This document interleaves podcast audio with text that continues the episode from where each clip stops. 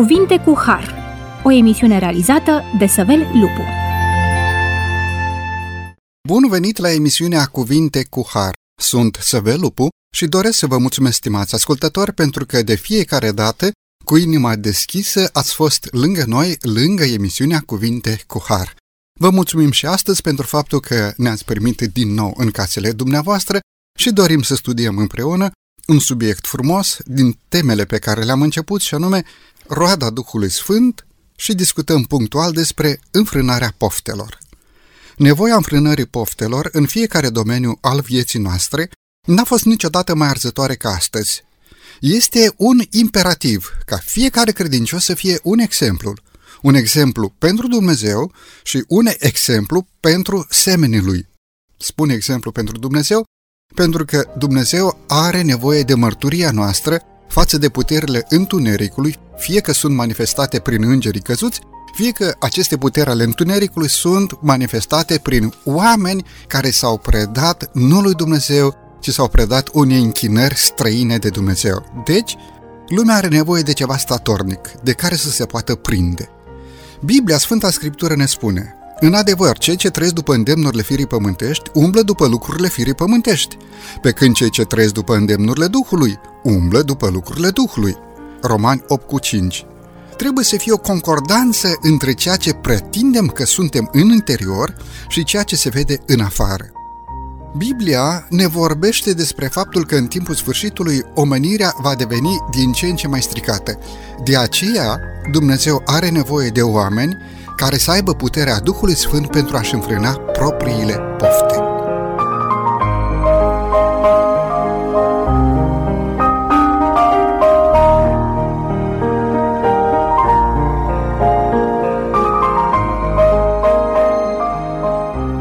Iată un subiect deosebit, iată un subiect profund Discutăm acest subiect împreună cu domnul pastor Huian Olivian, pastor de tineret în județul Bacău și Neamț. Domnule pastor, bine ați revenit la microfonul emisiunii Cuvinte cu Har. Bine v-am regăsit și vă mulțumesc pentru invitație. Domnule pastor, e clar că pofta este păcat. Haideți să încercăm să definim păcatul. Ce este păcatul și cum poate fi stăpânit? În esență, ce este pofta și cum putem să ne înfrânăm sau să stăpânim pofta? Păcatul este uh, un lucru destul de uh, greu de definit, însă cu toate astea este ușor de văzut. Bine, dacă vrei să-l vezi. Chiar zilele acestea ascultam uh, o prezentare a unui uh, apologet din Statele Unite, John Carter, și el uh, spunea la un moment dat unde mai este păcatul în societatea noastră. Pentru că dacă ne uităm în societatea contemporană, nu mai există noțiunea de păcat. În lumea aceasta postmodernă în care trăim, nu mai există păcat există altceva, există uh, comportamente nepotrivite sau uh, uh, greșite, dar nu există păcat. Există probleme de biologie, dar nu există păcat. Există tot felul de lucruri, dar păcat nu mai există. Oamenii nu vor să mai știe că există păcat. Exact. Se înstrăinează atât de mult de Dumnezeu încât și noțiunea de păcat dispare. Da. Vă rog. Atunci când Dumnezeu nu mai există în peisaj, când este dat la o parte, absolut normal, următorul pas este că nu mai ai niciun fel de ajutor în a defini ce este bine, ce este rău, ce este păcat, ce nu este păcat. Așadar, uh, societatea contemporană nu ne poate ajuta în niciun caz uh, să descoperim ce este păcatul, să definim ce este păcatul. Uh, de aceea, cred că cea mai bună variantă în a găsi un răspuns în ceea ce privește problema păcatului este să mergem la, la Biblie. Pentru că Sfânta Scriptură are uh, de-a face, uh, vorbește despre el, îl descrie. Practic, Biblia începe cu un moment, uh, uh, cu momentul în care păcatul intră în lume, îl descrie. Îl descrie foarte clar cum a intrat. Apoi, bineînțeles, descrie urmările lui, faptul că a adus moartea. Și, bineînțeles, uh, în Noul Testament găsim soluția rezolvată, uh, soluția la problema păcatului în ceea ce privește pe Mântuitorul venind și luând asupra sa uh, păcatele noastre. Și bineînțeles, Biblia se încheie cu operațiunea păcatului rezolvată de data aceasta cu eradicarea păcatului din univers. Așadar, singurul uh, loc în care putem găsi o definiție credibilă și validă cu privire la, la problema păcatului este Biblia. Biblia definește în multe feluri păcatul. Însă poate cea mai simplă dintre ele și mai ușor de accesat este ceea ce Apostolul Ioan spune în 1 Ioan capitolul 3 versetul 4 că oricine face păcat face fără de lege și păcatul este fără de lege, însemnând uh, o, fiecare împotrivire, fiecare uh, moment când te opui lui Dumnezeu sau te opui la ceea ce Dumnezeu a zis să faci, aceasta constituie un păcat. Lucrul acesta poate fi făcut, în, bineînțeles, într-un mod, uh, uh, poate fi transpus într-o faptă, într-un comportament, dar uh, poate avea totodată o formă doar lăuntrică în interiorul minții, nu uh, fără a avea un, uh, un aspect vizibil. Credeți că păcatul poate să existe doar la nivelul minții, fără să se concretizeze niște fapte pe care omul respectiv să le împlinească, el să rămână acolo ascuns în suflet? Sigur că da, Mântuitorul, în încercarea lui de a ne face să înțelegem care este esența legii lui Dumnezeu, la un moment dat uh, ne spune, ați auzit că li s-a spus celor din vechime, uh, de exemplu, să nu prea curvești. Dar eu vă spun, zice Mântuitorul, că oricine se uită la o femeie ca să o poftească, Adică e un lucru doar intern, știe doar cel care uh, face acest lucru uh, în mintea lui. Uh, Mântuitorul spune că deja a călcat legea lui Dumnezeu. Cu altfel, păcatul are o formă doar lăuntrică în, în contextul acesta. Însă, ca să răspund la a doua întrebare, poate fi stăpânit păcatul? Uh, aș putea răspunde în două moduri la întrebarea aceasta. Putea spune da și totodată aș putea spune nu.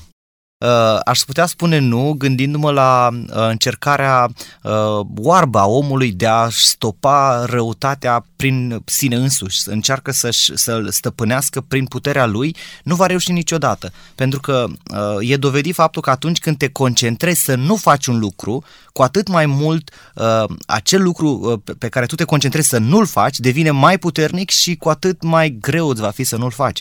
În schimb, Sfânta Scriptură ne spune că nu doar că putem, ci chiar ne somează să facem acest lucru. Și ne uităm la exemplul lui Cain, când Dumnezeu, știind deja ce e în mintea lui, uh, era practic prima fază a păcatului, când el doar se gândea cum ce să fac, uite, fratele meu uh, e mai bine văzut înaintea lui Dumnezeu decât sunt eu și gelozia aceasta începea să crească în inima lui Cain și Dumnezeu îi spune, Păcatul pândește la ușă, îi spune lui Cain, dar tu să-l stăpânești. Nu spune poți să-l stăpânești, ar fi bine să-l stăpânești, îi spune clar să-l stăpânești.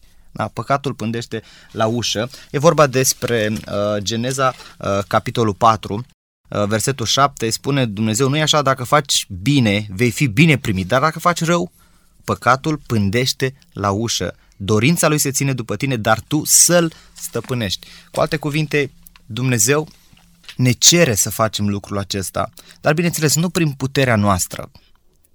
Ne spune Apostolul Pavel că odată cu ispita sau odată cu încercarea, Dumnezeu ne oferă și puterea de a o birui, de a trece prin acea uh, încercare uh, biruitor. Așadar, se poate, poate fi uh, stăpânit, dar cu ajutorul lui Dumnezeu.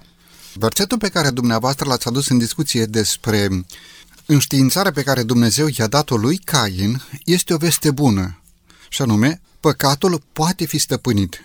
Dumnezeu nu i-a zis, încearcă și tu, dacă vei putea, îl vei stăpâni, dacă nu, nu, ci Dumnezeu concluzionează simplu, tu să stăpânești păcatul.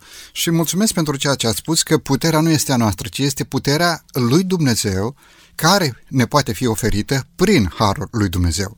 De asemenea, ați adus în discuție și textul din 1 Ioan, capitolul 3, versetul 4, în care se spune oricine face păcat, face fără de lege și păcatul este fără de lege.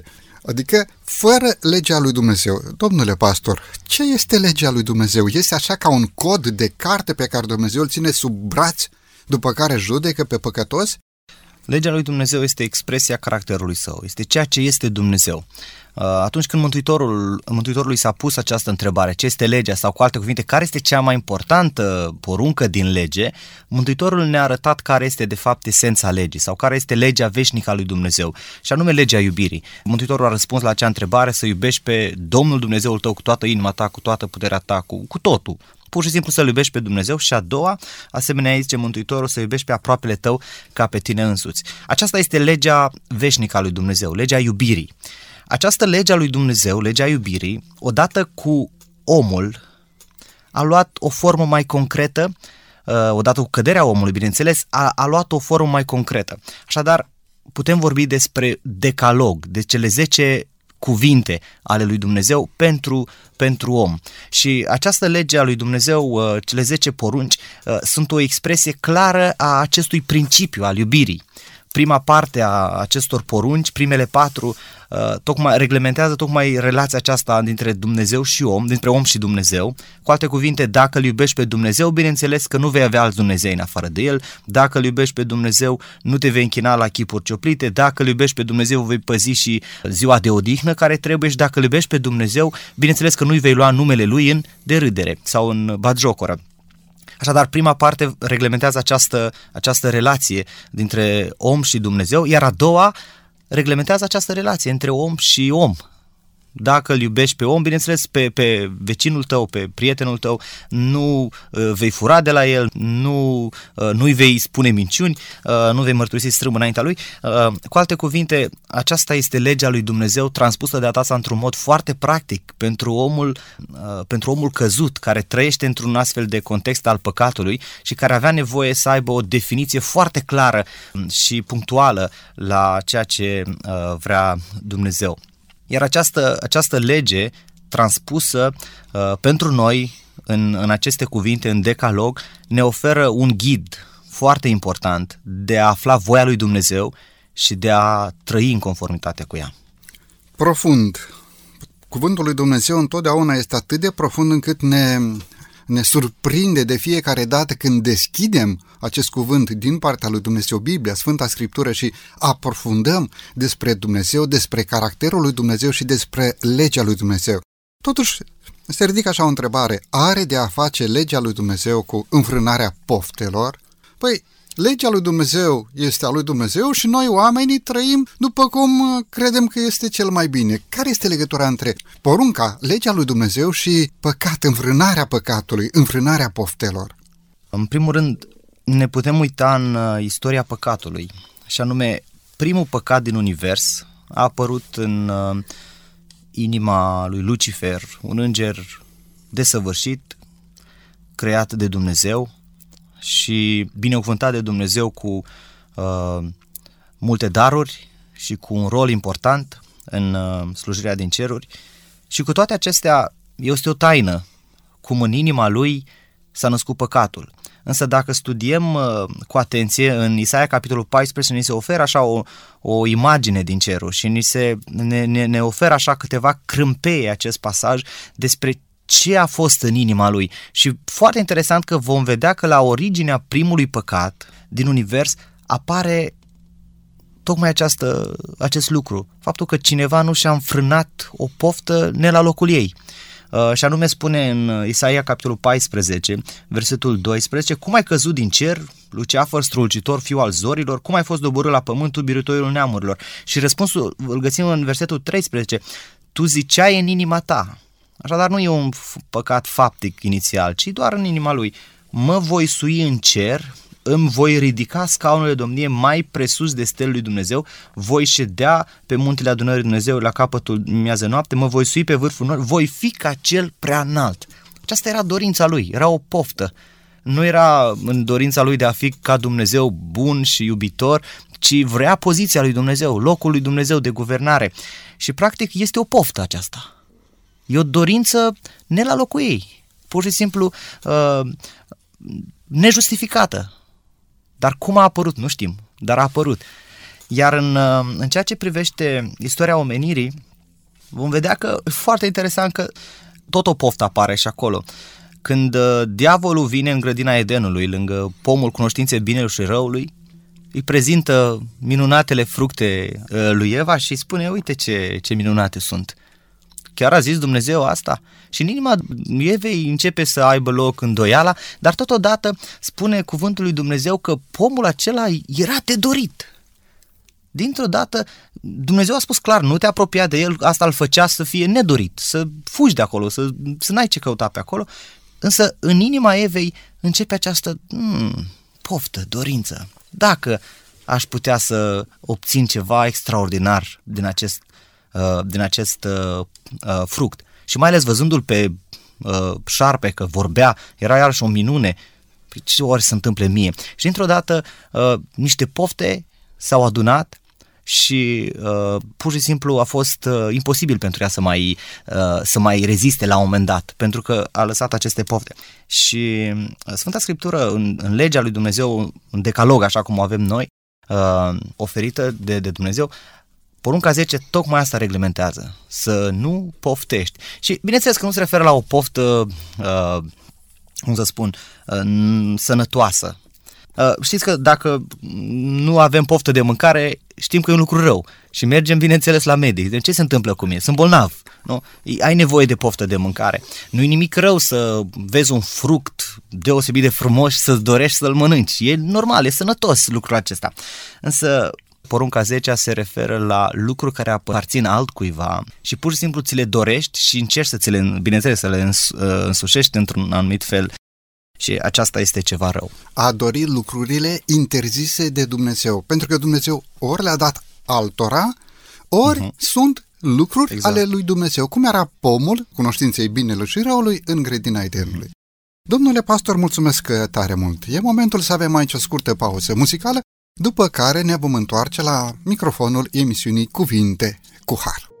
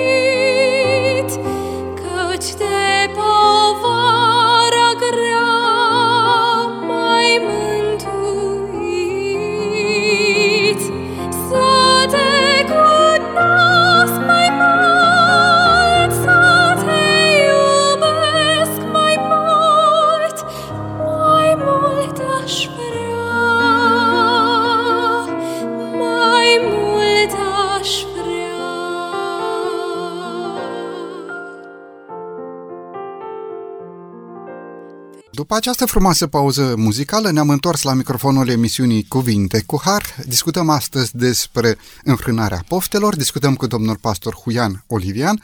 Domnule pastor, pentru cea de-a doua parte a emisiunii, aș dori să vedem câteva componente ale înfrânării poftelor. Deci, înfrânarea poftelor se manifestă prin ceva.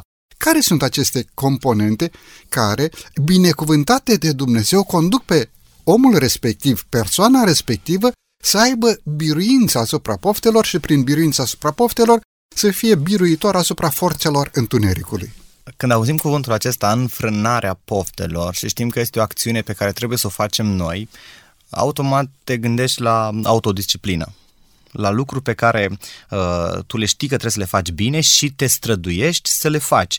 Autodisciplina sună uh, okay, ca un lucru foarte uh, personal și are de-a face cu tine.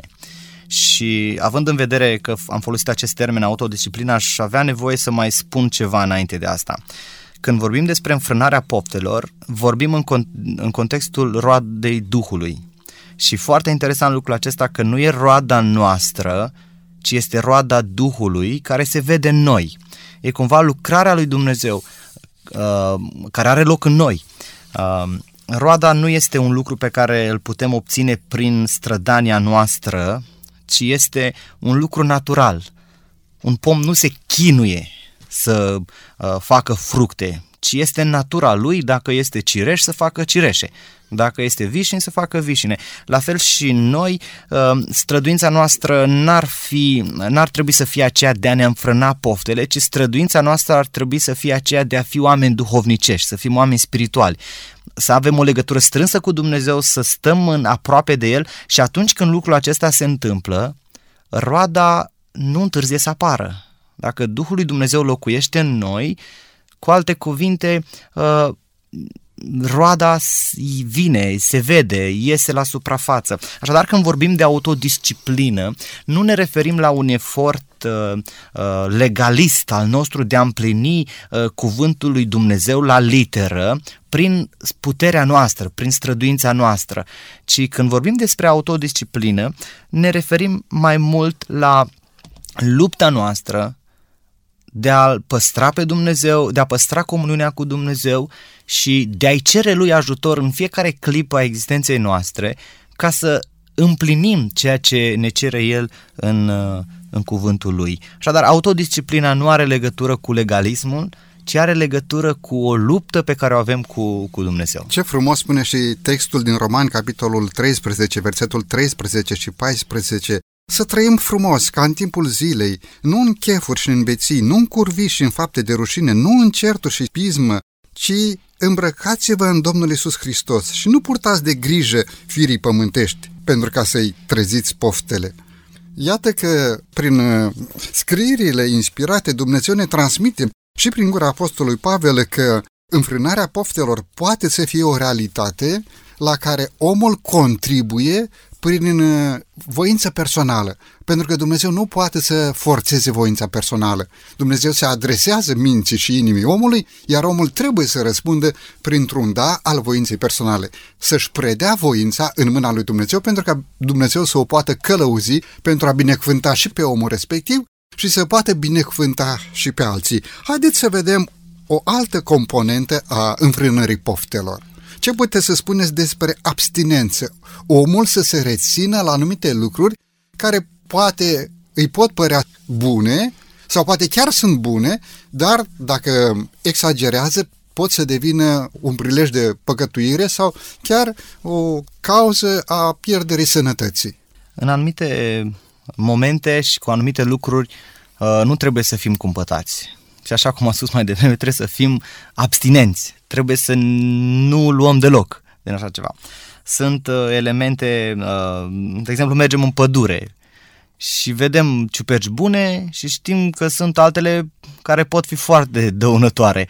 Uh, la respectivele care sunt dăunătoare nu trebuie să fim cumpătați. Hai că mănânc doar piciorușul sau mănânc doar o bucată de uh, pălărie. Nu, la alea trebuie să te abții de tot. Dacă vrei să trăiești, dacă vrei să fii sănătos, uh, fugi de ele. Sunt lucruri la care trebuie să fim abstinenți. Și Sfânta Scriptură enumeră lucruri. Uh, zice, de exemplu, să nu te uiți la vin, nu să iei așa câte puțin. Scriptura spune abstinență. Dacă vrei să fii un om spiritual, dacă vrei să fii un om uh, uh, sănătos din punct de vedere uh, social și psihic și bineînțeles spiritual, uh, abstinență. Și câteodată păcatul uh, nu mai e nevoie să fie înfăptuit. E ca și cum vrei să spargi casa vecinului, ți-ai făcut planurile, te-ai gândit, ok, uh, la ora asta pleacă, la nu știu ce, și te duci până la ușă și când te apropii, îți dai seama că e un câine înăuntru și nu mai intri în, în casă. Întrebarea ai păcătuit sau nu ai păcătuit atunci? Exact diferența care spuneați în prima parte a emisiunii, păcatul în minte, care există acolo, încolțește și poate să aducă rod, dar omul se ferește și nu-l mai comite și păcatul comis, înfăptuit. Exact, exact. Dar în minte deja ai făcut și înaintea lui Dumnezeu deja păcatul e înfăptuit. Apoi uh, urmează uh, nașterea. Nașterea este practic transpunerea acelui gând păcătos, zămislit în minte, pregătit tot, pur și simplu uh, se, se înfăptuiește. Această etapă are efecte și consecințe foarte mari și asupra altora, nu doar asupra noastră. Iar acest păcat, spune Apostolul, că aduce moartea. De aceea trebuie să ne abținem. Trebuie să, prin puterea lui Dumnezeu, să avem biruință asupra păcatului. Aș vrea să mai subliniem un gând și anume ideea din 1 Tesaloniceni, capitolul 4, versetul 3 în continuare. Voia lui Dumnezeu este sfințirea voastră, să vă feriți de curvie. Fiecare dintre voi să știe să stăpânească vasul în sfințenie și cinste, nu în aprinderea poftei ca neamurile care nu cunosc pe Dumnezeu. Domnule pastor, ce este sfințirea? Voia lui Dumnezeu este sfințirea voastră față în față cu înfrânarea poftelor. Spuneați că sunt lucruri interzise de care nu trebuie să te atingi. Pălăria unei ciuperci otrăvitoare. Nu doar trebuie să te înfrânezi, să fii cumpătat în a mânca de acolo, ci clar trebuie să nu te atingi. Ce rol are puritatea față în față cu sfințirea? Ce este sfințirea noastră ca dar din partea lui Dumnezeu? Sfințirea este un proces de o viață. Este o continuă apropiere de Dumnezeu și o trăire în, în acest context, o trăire a voii sale în viața noastră. Uh, e adevărat că când auzim cuvântul sfințire, ne gândim poate la uh, alții, nu la noi. Ne gândim la sfinții pe care oamenii venerează, la oameni din trecut care erau oameni al lui Dumnezeu, însă cuvântul lui Dumnezeu ne cere nouă, mie și dumneavoastră ascultătorilor noștri, ne cere acest lucru, ne cere să fim sfinți. În uh, scriptură, originalul uh, poate fi tradus cu pus deoparte pentru ceva. Atunci când Dumnezeu ne sfințește, practic pe noi ne pune deoparte pentru mântuire. Uh, El își dorește toți să fim, pe, pe toți oamenii să fie mântuiți, dar doar cei care acceptă neprihănirea Mântuitorului în dreptul lor sunt puși în această uh, relație în această etapă a sfințirii. Practic, mântuirea are două etape. Are odată uh, etapa aceasta primirii neprihănirii Domnului Hristos în viața noastră, acceptării ei, pocăința, când vii la Dumnezeu și îți ceri iertare și ceri ca Dumnezeu să pună în dreptul tău neprihănirea Domnului Hristos. Eu sunt păcătos, dar te rog, iartă-mă. E, atunci acela e un proces de o clipă. Biblia ne învață atunci când cerem acest lucru să credem și să credem că păcatul nostru e iertat și să trăim în felul acesta. E, din momentul în când acest lucru s-a întâmplat, începe a doua etapă și etapa care pare puțin mai dificilă și anume uh, etapa sfințirii vieții, etapa uh, de o viață, când pur și simplu stai în apropiere de Dumnezeu în fiecare clipă, e ca și cum ai primit o haină albă de la cineva și sfințirea este păstrarea acelei, acelei, uh, acelui articol de, uh, de vestimentație curat, alb, așa cum l-ai primit. Bineînțeles, acest lucru nu se poate prin puterea noastră, ci este lucrarea lui Dumnezeu, din nou, repet, este uh, uh, lucrarea lui Dumnezeu, este roada Duhului Sfințirea. Deci sfințirea nu este ceva pe care Dumnezeu ți-l toarnă pe cap ca și cum ar veni o ploaie de primăvară bogată, ci sfințirea este cooperarea între voința lui Dumnezeu și voința umană, Dumnezeu oferind iertare și apoi omul primind iertare din partea lui Dumnezeu să transpună în viața de fiecare zi aceste daruri primite din partea lui Dumnezeu, iertarea, și să trăiască curat după voia lui Dumnezeu, după legea lui Dumnezeu. Domnule pastor, e momentul să avem din nou aici o scurtă pauză muzicală, după care ne vom întoarce la microfonul emisiunii Cuvinte cu Har. Merge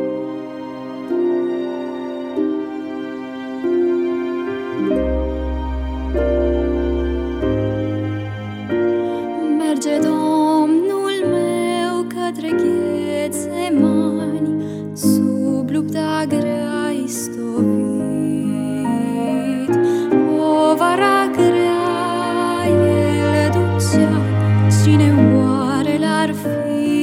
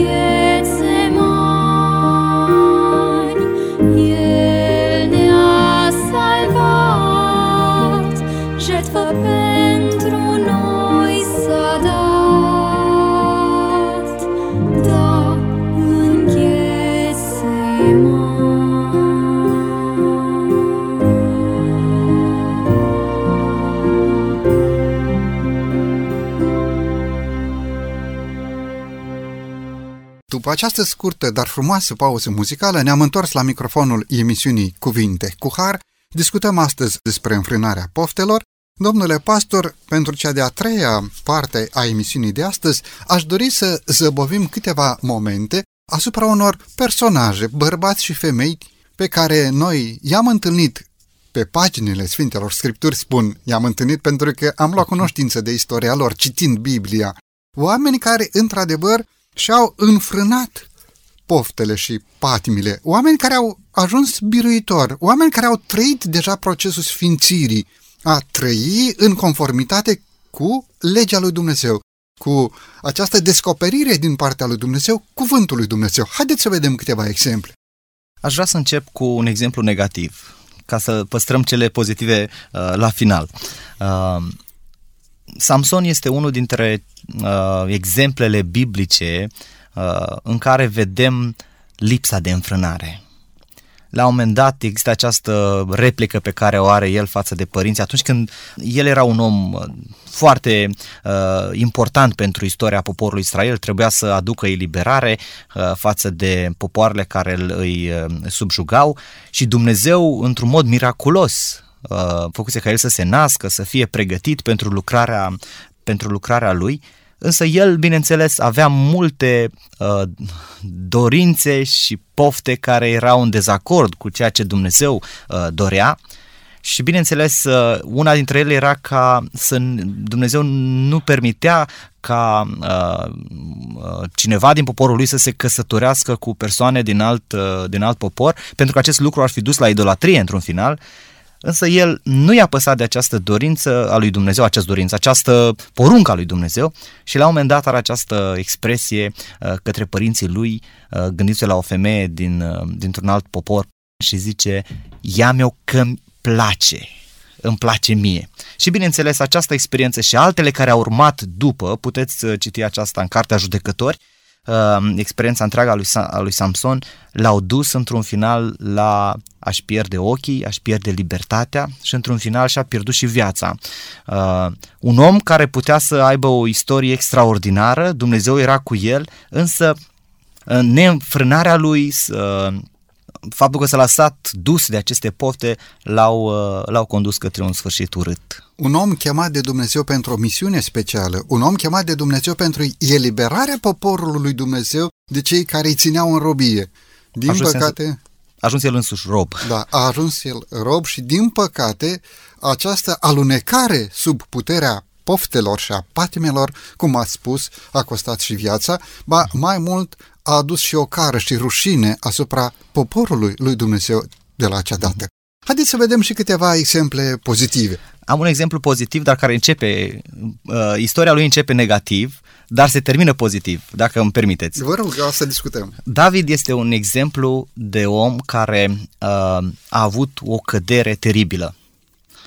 Uh, David, un rege proeminent al poporului uh, evreu, uh, un om al lui Dumnezeu, a compus atâția psalmi și uh, a avut o relație deosebită cu Dumnezeu, uh, chemat de Dumnezeu într-un mod special și împreună cu el a avut niște biruințe extraordinare. Însă atunci când a venit vorba să își biruiască euul, să își biruiască poftele, David a căzut.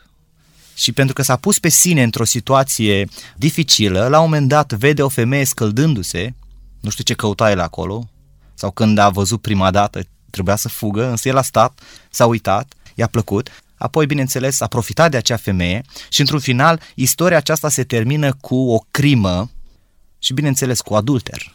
Este o istorie tristă, însă David nu a lăsat ca acel păcat să însemne un mod de viață, ci David a biruit într-un final, Dumnezeu îl iartă pentru păcatul lui, el își cere iertare, îl mărturisește și public și biruiește acel păcat Uh, și bineînțeles a avut o experiență extraordinară că Dumnezeu după aceea. Uh, și acum haideți să mergem la, ex- la exemplele pozitive. Uh, unul dintre exemplele pozitive care îmi vin în minte și despre care nu știm nimic negativ este Iosif.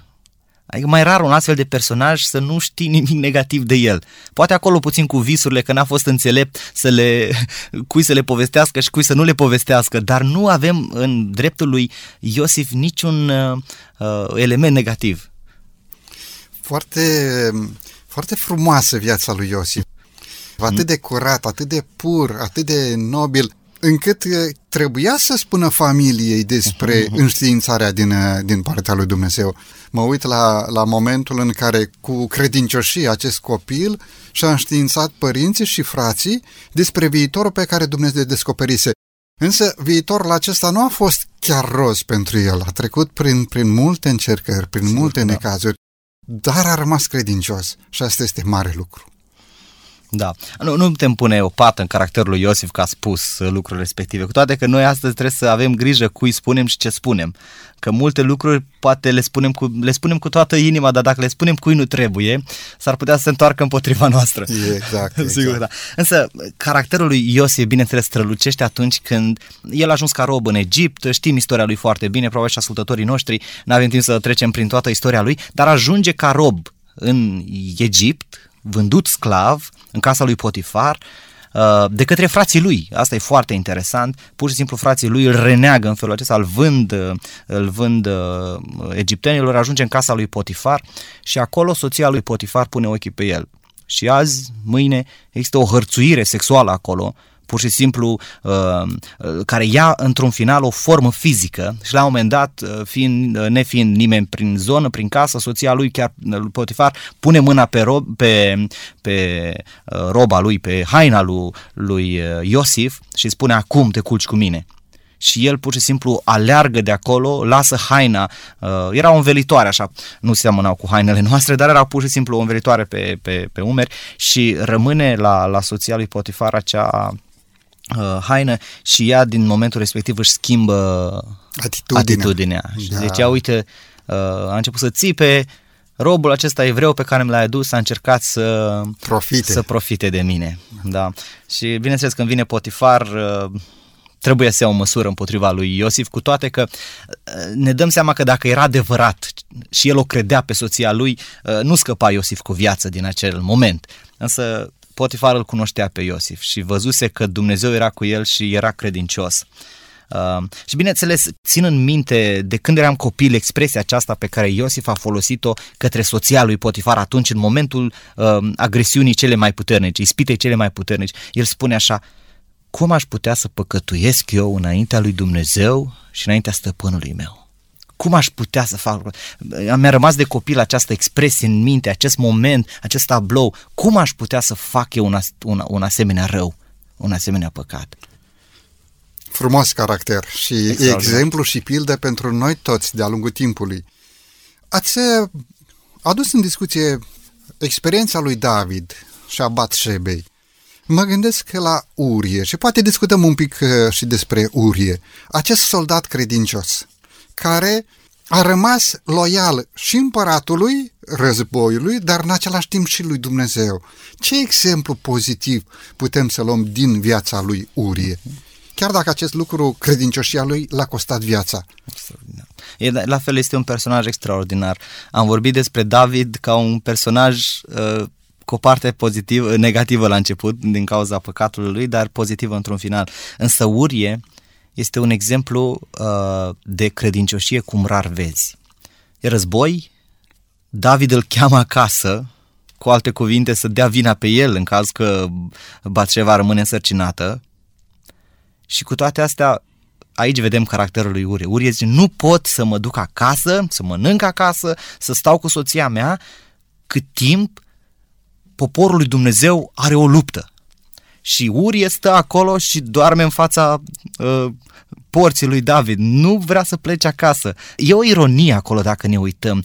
Cel care trebuia să, să, să aibă un comportament spiritual de înaltă clasă, în care trebuia să... Era conducătorul lui poporului Dumnezeu.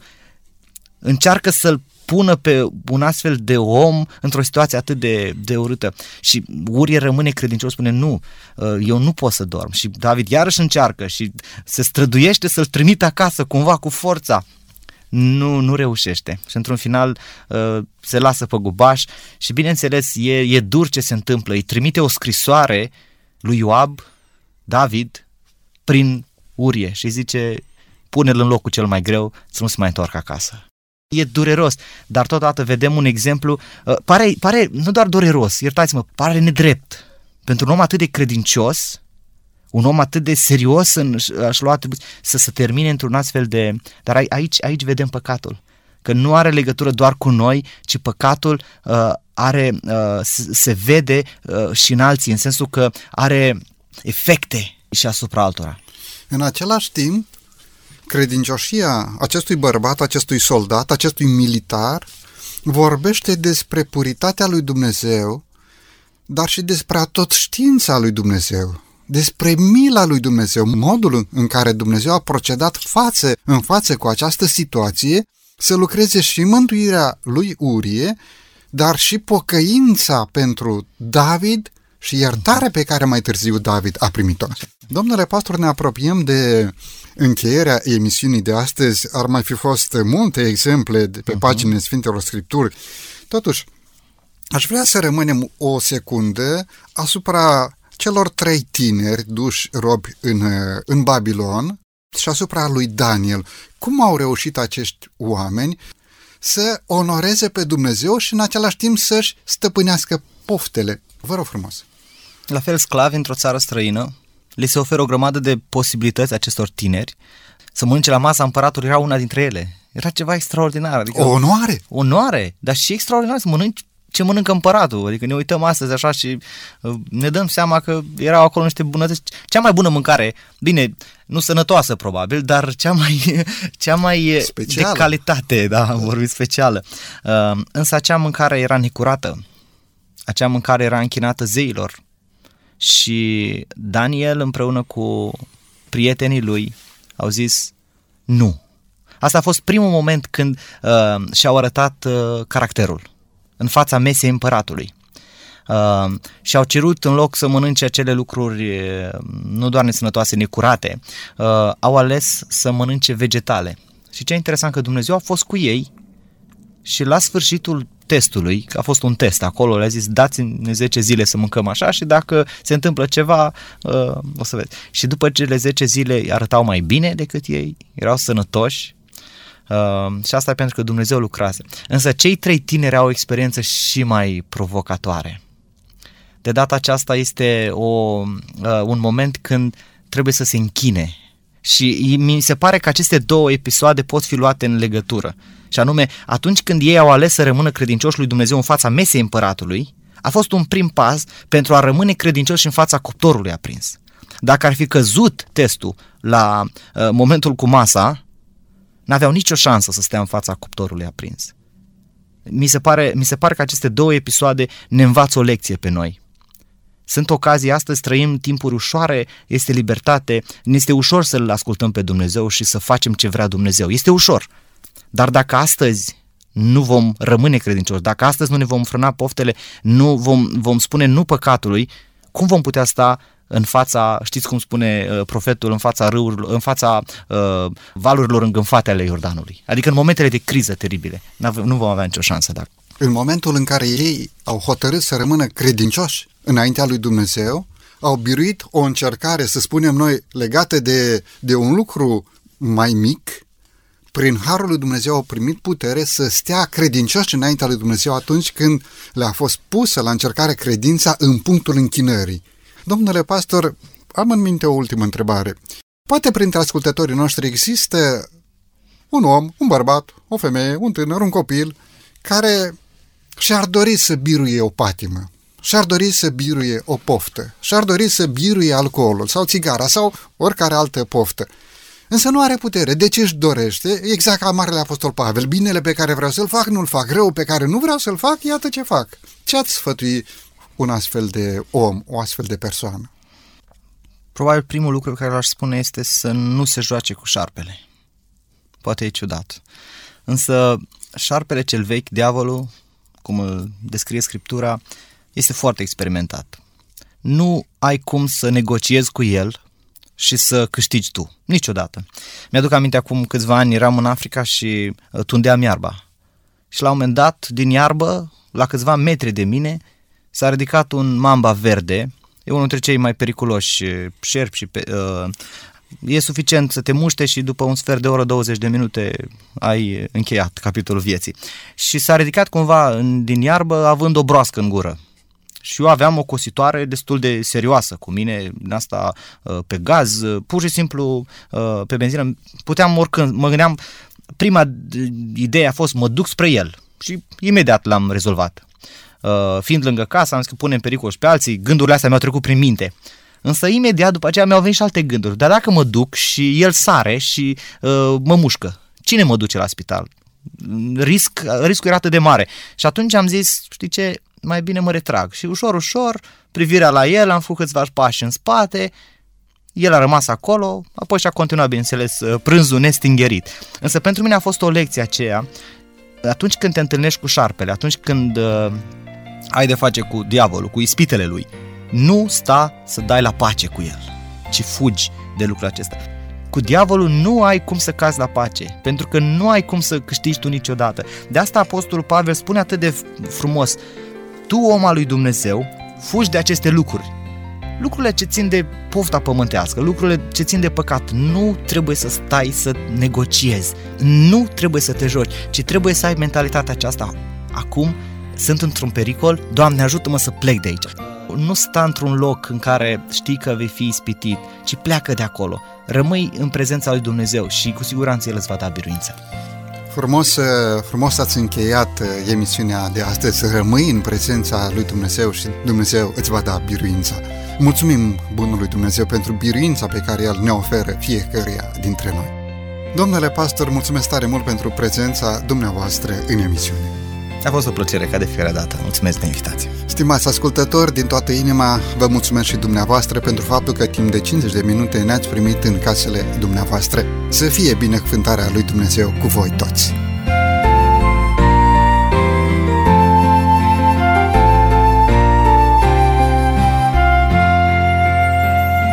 De la microfonul emisiunii Cuvinte cu Har, Săvel Lupu, iar din regia tehnică Nelu Loba și Cătălin Teotorescu, vă mulțumim pentru atenția acordată până data viitoare. Bunul Dumnezeu să fie cu noi cu toți. La revedere și numai bine tuturor!